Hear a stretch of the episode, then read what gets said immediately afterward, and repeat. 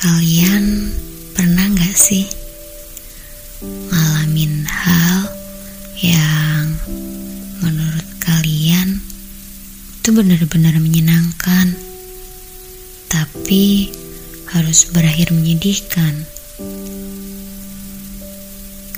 Kayak anak kecil yang bahagia banget waktu dibeliin permen gulali. Tapi karena kebanyakan makan manis, akhirnya sakit gigi.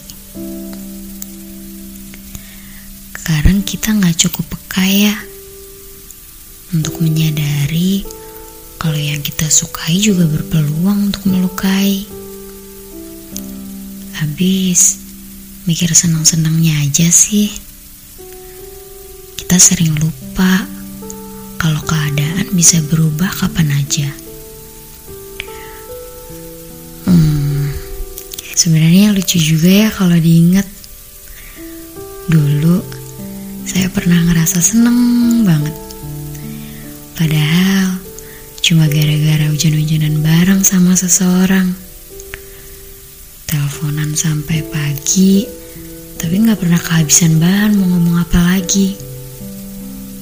Pernah uring-uringan kalau salah satunya nggak ada kabar. Saling nangisin karena takut berpaling. Sebenarnya malu sih buat bilang hal ini. Soalnya berlebihan banget kalau dipikir-pikir lagi. Tapi nggak apa-apa deh. Biar begitu, kan pernah juga jadi bagian dari hidup saya.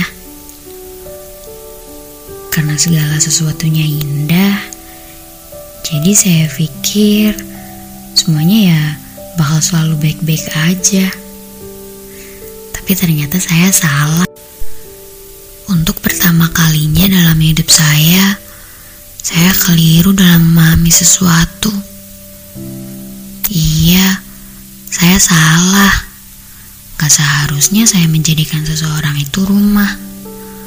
Karena sikap orang kan bisa berubah. Ke mana saya akan kembali ketika yang saya anggap rumah udah gak sama lagi? Tapi kemudian saya berpikir, kalau emang seperti itu adanya, ya gak perlulah bersusah hati. Dia emang bukan buat saya.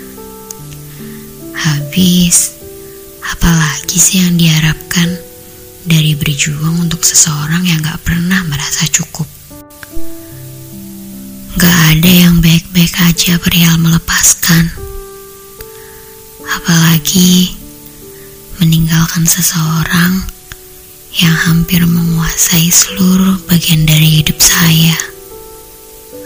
Saya sebelumnya gak pernah sih ngebayangin hidup dengan hati yang udah rusak begini.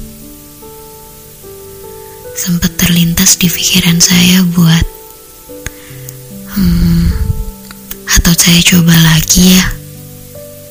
Saya coba sekali lagi. Tapi akhirnya saya teringat pesan seorang teman. Di waktu itu bilang begini. Hei, kamu tuh harus sayang sama diri kamu sendiri sebelum sayang sama orang lain.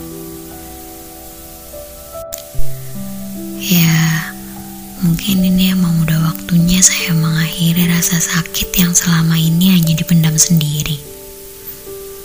Benar, saya harus sayang sama diri saya sendiri.